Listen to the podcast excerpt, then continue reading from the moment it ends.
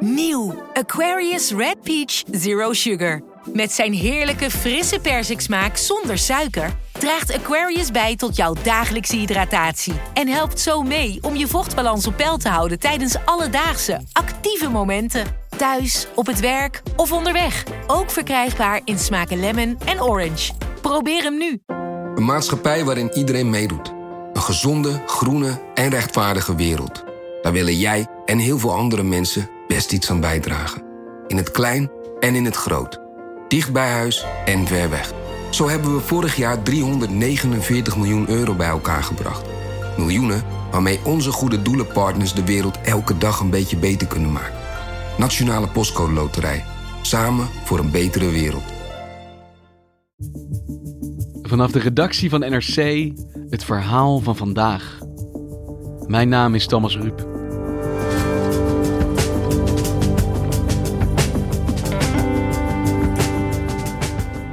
Verzwegen liefdesrelaties, vriendjespolitiek en een angstcultuur binnen de top van het Openbaar Ministerie. Een anonieme, handgeschreven brief was het startpunt voor jarenlang onderzoek door NRC-redacteur Marcel Hane naar problemen binnen het OM. Problemen die door het OM glashard werden ontkend. Nu blijkt hij jaren voorgelogen. Hoe kon dat gebeuren?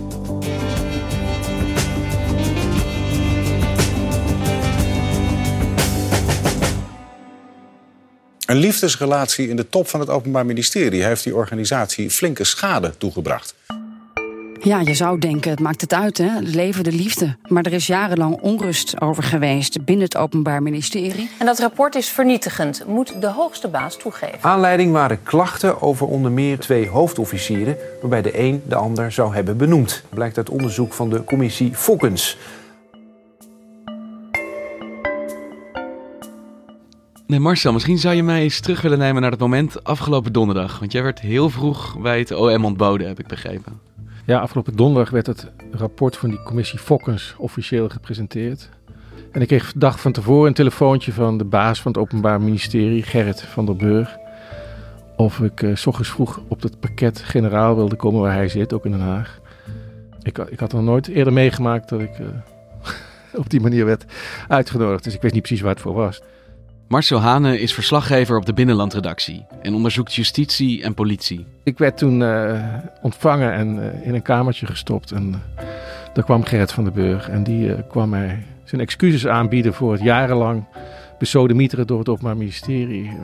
besodemieteren omdat ze me jarenlang hebben voorgelogen op vragen die ik stelde over deze affaire. Ja. Dus de hoogste baas van het OM nodigt jou persoonlijk uit om excuses aan te bieden dat het OM tegen jou gelogen heeft? Ja, dat was het, ja.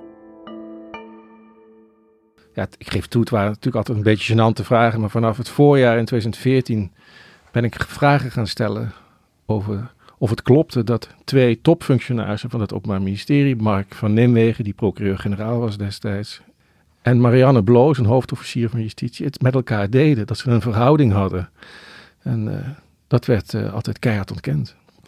En hoe ben je erbij gekomen? Hoe is dit onderzoek van jou begonnen? Ja, ik heb op een, op een ochtend in het voorjaar van 2014 een brief gekregen. Het was een anonieme handgeschreven brief. Uh, de, de, brief wordt echt met blokletters geschreven, waardoor je ook niet kunt vaststellen of het een mannelijke of een vrouwelijke afzender is, bijvoorbeeld. En de brief, ik wil er best een stukje uit voorlezen, geeft een soort opdracht van wat ik zou moeten uitzoeken als journalist. En, en enige hints over wat er mis is. Het is een soort, ja, een beetje cryptische brief, maar wel heel spannend. Ik schrijf u in verband met een misstand binnen het Openbaar Ministerie, of eigenlijk misstanden. Er is al langere tijd sprake van oninteger gedrag aan de top. Een relatie tussen een hoofdofficier en een procureur-generaal, destijds ontkend, thans wel meer in het openbaar. En dat in een organisatie die een correct moreel kompas zou moeten hebben. Ik hoop dat u iets kunt bereiken. En in een andere brief wordt er gezegd dat ik de chauffeurs moet volgen. Dat vind ik ook zo'n fascinerende tip. Ik moet de chauffeurs volgen. En later heb ik pas doorgekregen waarom dat was. Want die chauffeurs van de dienstauto's, allebei functionarissen hebben een eigen dienstauto met chauffeur. Die brachten betrokkenen naar, naar hotels waar ze hun, uh, dat heette in, bij het OM, bilaatjes hadden. Bilateraaltjes. Maar die bilateraaltjes waren geen overleg, maar amoureuze ontmoetingen. Een bilateraal één op één. Ja, En toen? Ja, ik, ik, ik, ik weet nog dat ik toevallig tegen een lid van de hoofdredactie aanliep uh, op de gang. En dat ik zei, ik heb nou toch een rare tip gekregen. En, uh, en zij zei meteen van, daar moeten we niks mee doen. dat is niet voor NRC dit. Uh, daar moeten we niks mee doen? Ja, nee, dat was onmiddellijk de suggestie. Ja, dat was, Waarom? Ja, omdat het te ranzig was of dat niet onmiddellijk duidelijk was welke relevantie deze informatie had. En dat, dat wist ik eerlijk gezegd in het begin ook niet. Dus ik ben pas echt journalistiek wakker geworden toen ik wederom een anonieme brief kreeg van diezelfde tipgever. En die wees me op het bestaan van een gezagsrelatie. Het was zo dat Mark van Nimwegen, de procureur-generaal, die sinds 2009 in die raad van bestuur zat bij het Openbaar Ministerie, zelf verantwoordelijk was voor het benoemen van zijn minnares, Marianne Bloos, in 2011 tot hoofdofficier van justitie. Ja, en dat is een vorm van machtsmisbruik en nepotisme die natuurlijk ongepast is, zeker bij het Openbaar Ministerie. En het leidt ertoe dat, dat ze chantabel raken. Het is zo dat bijvoorbeeld, om eens wat te noemen, een aantal functionarissen binnen het Openbaar Ministerie wel degelijk wisten dat hun bazen het met elkaar deden en dat ze daarover logen. En als binnen de onderwereld bekend wordt dat de hoofdofficier van justitie stiekem een relatie onderhoudt, dan is dat buitengewoon riskant. Ja, ik heb toen uh, een onderhoud gevraagd met de baas van het Openbaar Ministerie. Dat was toen Herman Bolhaar. En ja, dat zijn natuurlijk gekke gesprekken, want je, het komt erop neer dat je vraagt van klopt het dat er hier binnen het Openbaar Ministerie, uh, ge, hoe zeg je dat netjes? Probeer het maar. Ja, dat hoge magistraten een, uh, een, seksuele affaire met elkaar onderhouden. En een dag later kreeg ik bericht dat ze hadden uitgezocht en hadden nagevraagd bij de betrokkenen. En er was absoluut geen sprake van een intieme relatie tussen Mark van Nimwegen en Marianne Bloos. En ik heb de betrokkenen zelf uiteraard ook gevraagd van doen jullie het met elkaar? En die zeiden ook nee, dat is absoluut niks, niks van waar. Daar klopt gewoon helemaal niks van. Toen ben ik weer teruggegaan bij mensen die ik goed ken bij het Openbaar Ministerie. Ik zei ja, dit is het antwoord van de verantwoordelijke autoriteiten en de betrokkenen zelf. Er, het is een flauwekulverhaal. Uh, hoe zien jullie dat? En, en die bronnen zeiden, nee, maar het is echt waar. Het klopt gewoon. Jij zit dus als journalist eigenlijk tussen twee verhalen in, of twee versies van een verhaal. Je hebt de officiële top en de betrokkenen die zeggen, nee, er is hier niks aan de hand. Maar verder, iedereen die jij spreekt, of de record binnen het OM, die zegt, nee, er is hier een affaire. Ja. En we maken ons hier zorgen over. Ja. Dus dat was een dilemma. Wat moet je dan als journalist doen?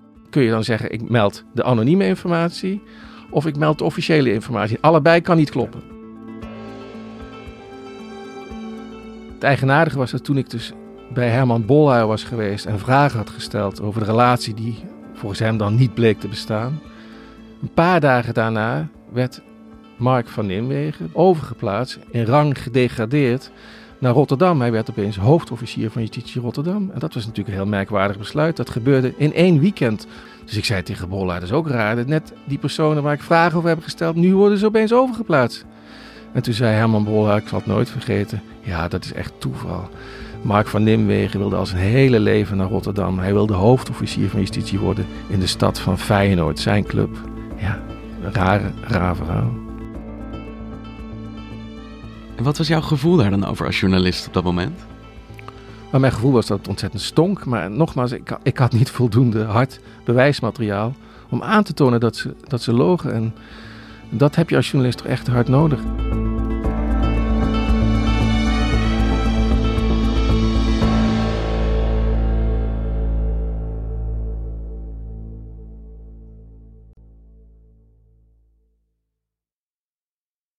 Dus in 2014 heb je uiteindelijk niet gepubliceerd, maar later heb je dat wel gedaan.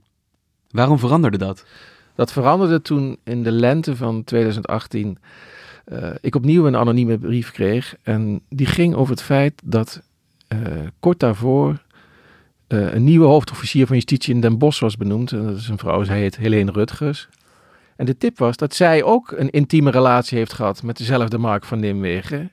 En dan kun je denken, weer denken van ja, kan mij het schelen. Maar toen was de onrust binnen het Openbaar Ministerie wel erg groot. Want alle topfunctionarissen van het Openbaar Ministerie komen om de drie weken bij elkaar in wat heet de groepsraad. En uh, dat zijn ongeveer twintig personen. En die personen ergerden zich steeds meer aan het feit dat Mark van Nimwegen daar zat met zijn, nou, dat was toen inmiddels algemeen bekend, vlam Marianne Bloos, hoofdofficier van het landelijk pakket. En daarnaast kwam nu zitten ook zijn vorige vlam, Helene Rutgers.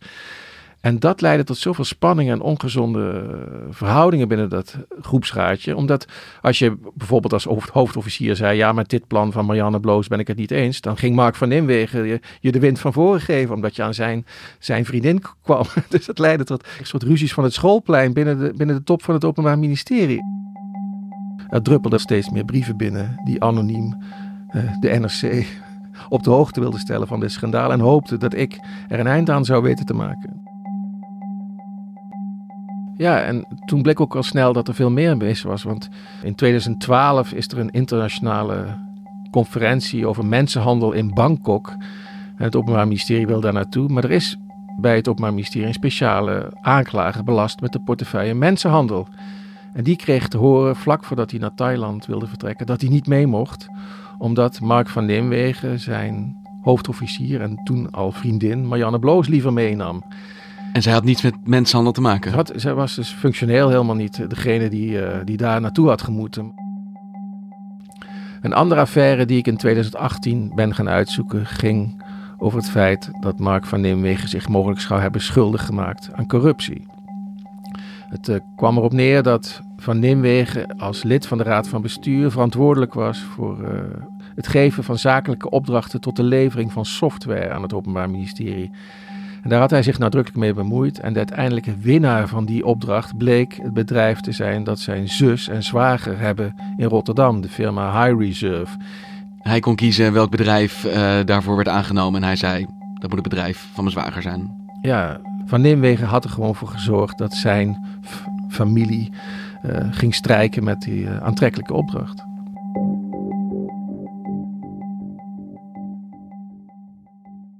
En de opeenvolging van publiciteit leidde ertoe dat er inmiddels bij het Openbaar Ministerie zoveel onrust ontstond.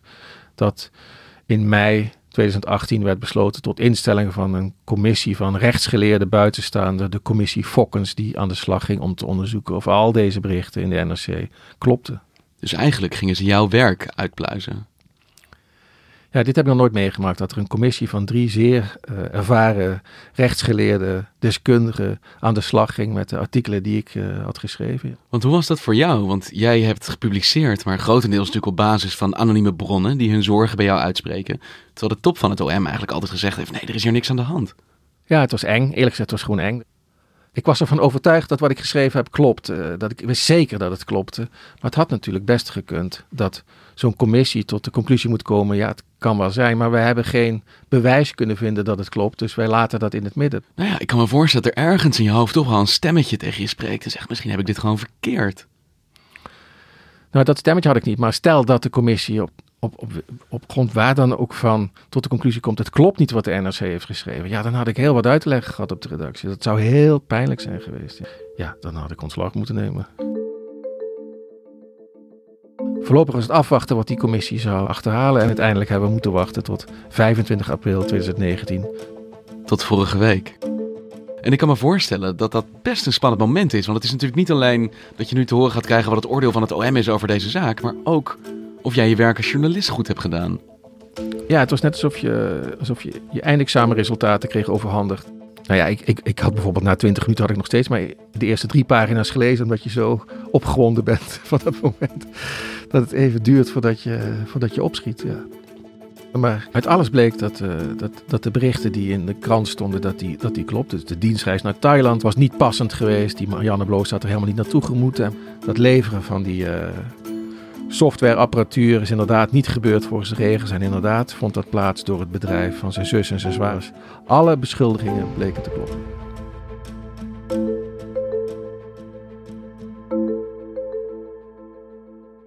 Een van de interessantste onthullingen in het rapport is dat die overplaatsing van Van Nimwegen naar Rotterdam gebeurde omdat het ministerie van Justitie het zat was. En die hebben gezegd tegen Bolla, je moet nu ingrijpen en anders dan is het afgelopen.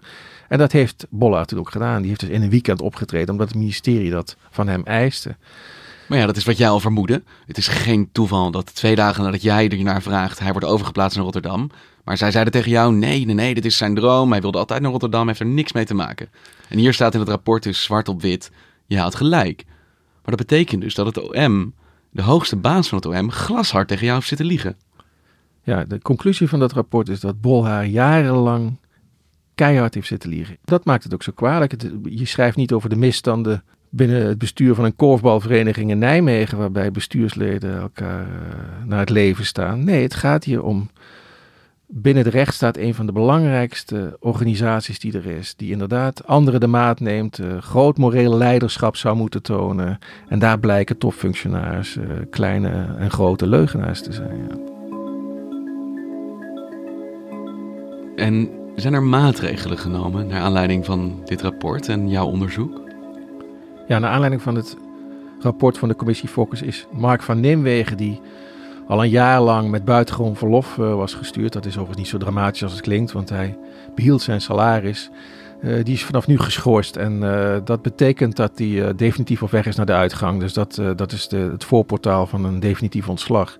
En Marianne Bloost, daar is het buitengewoon verlof verlengd. Dus zij is iets milder behandeld, maar het is duidelijk dat allebei de functionarissen niet meer zullen kunnen terugkeren op de functie die ze hebben bekleed. En dat het zeer aannemelijk is dat ze allebei een andere baan moeten gaan zoeken. Je beschrijft Herman Bolhaar, dus de baas van het OM destijds, die jou heeft voorgelogen en ook ja, dit allemaal niet heeft kunnen voorkomen. Hoe is het met hem afgelopen? Ja, Bolhaar is in 2017 vertrokken bij het Openbaar Ministerie en hij is nu nationaal rapporteur mensenhandel.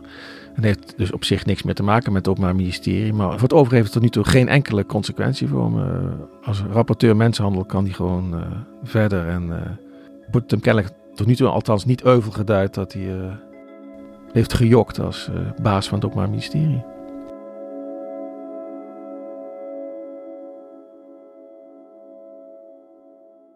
Het OM heeft nu dus zelf onderzoek gedaan met vernietigende conclusies.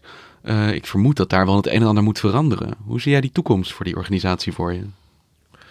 Ja, ik ben na afloop van de presentatie van het rapport van die commissie Fokkers nog langs geweest bij Gerrit van der Burg. Ik vond vanmorgen vond ik echt het spannendste moment uit mijn loopbaan. De huidige baas van het Openbaar Ministerie. Ik heb hem gevraagd uiteraard van, denk jij dat je in staat bent om, om deze organisatie waar je al je hele leven werkt alsnog vlot te trekken en te verbeteren? Ik, ik, ik heb echt de de absolute wil om, om deze organisatie samen met anderen verder te, te brengen. Hij zegt dat hij dat, dat hij dat wel degelijk denkt te kunnen doen. Hij zei letterlijk... Ik word elke dag wakker uh, met het OM-gevoel. Ik word iedere ochtend wakker met het OM-gevoel. OM, OM, OM, denk ik dan. OM, OM, OM. OM is veel belangrijker dan ik zelf ook trouwens. Hè? Dus dat klinkt een beetje obligaat, maar zo is het wel. Maar hij zit er ook al een hele tijd. Heeft hij dan niets van die problemen gemerkt? Nee, Gerrit zegt dat hij, uh, dat hij niet door had dat er affaires waren. Het is een uh, buitengewoon hardwerkende man die om zeven uur s ochtends uh, achter zijn bureau zit. En naar eigen zeggen geen tijd heeft om alle flirtpartijen binnen de organisatie te registreren. Dus het is hem nooit opgevallen. Ah, kijk, als, als mensen bij een koffieapparaat beginnen over met, met verhalen of beelden of indrukken. Hè, of roddels, hè, lees roddels. Maar ik, daar, daar wil ik het niet mee tekort doen. Hè? Dan loop je weg. Ja. En dat geloof jij? Ik denk dat hij heel goed in staat is om op het beslissende moment uh, weg te lopen en de andere kant op te kijken. Dat is ook een kwaliteit. Maar als functionaris van het aanklagersapparaat moet je natuurlijk toch een soort antenne hebben waarbij je dat signaal ook uh, weet op te pikken. En daar is hij zich, zegt hij althans, wel van bewust. En jij bent deze zaak ingetrokken in 2014 door een anonieme briefschrijver. En je eerste publicatie was ook op basis van anonieme bronnen. Heb je nog contact met hen gehad? Zijn zij opgelucht dat uh, er nu eindelijk een conclusie is hier? Ja, in, in algemene zin kun je zeggen dat er twee soorten reacties zijn nu binnen het Openbaar Ministerie. De meerderheid lijkt toch te denken, laat het maar proberen met onze Gerrit uh, de organisatie weer zo in te richten dat we netter, transparanter en eerlijker gaan opereren dan tot nu toe het geval is. Maar er is toch ook een aanzienlijke minderheid van mensen die zeggen: het is te idioot om te denken dat je met een man die sinds 1990 bij het Openbaar Ministerie werkt en dus ook zeer grote verantwoordelijkheid draagt voor wat er nu is misgegaan, dat hij nu opeens in staat zou zijn om het anders, om het beter te gaan doen. Dus die, uh, die zijn daar zeer cynisch over. Het is voor mij, staat nog lang niet vast dat we nu het einde hebben gezien van affaires binnen het Openbaar Ministerie. En de anonieme briefschrijver, heeft die laten weten hoe hij of zij eh, daarover denkt? Nee, die heeft zich nog niet gemeld. Eh. Ik weet niet hoe het eh, met de tipgever gaat. Ik ben er nooit achter gekomen wie mij nu precies deze handgeschreven brieven tipte, maar ik wil hem bij deze bedanken. Marcel, je moet toch wel een idee hebben? Nee, ik heb echt geen idee. Ik weet, ik, kan ook, ik weet ook echt niet of het een man of een vrouw is. Ik weet alleen dat het iemand is die hoog in de organisatie van het Openbaar Ministerie werkt. En, naam weet ik niet, maar nogmaals bij deze bedankt. Jij ook, Marcel. Dankjewel. Graag gedaan.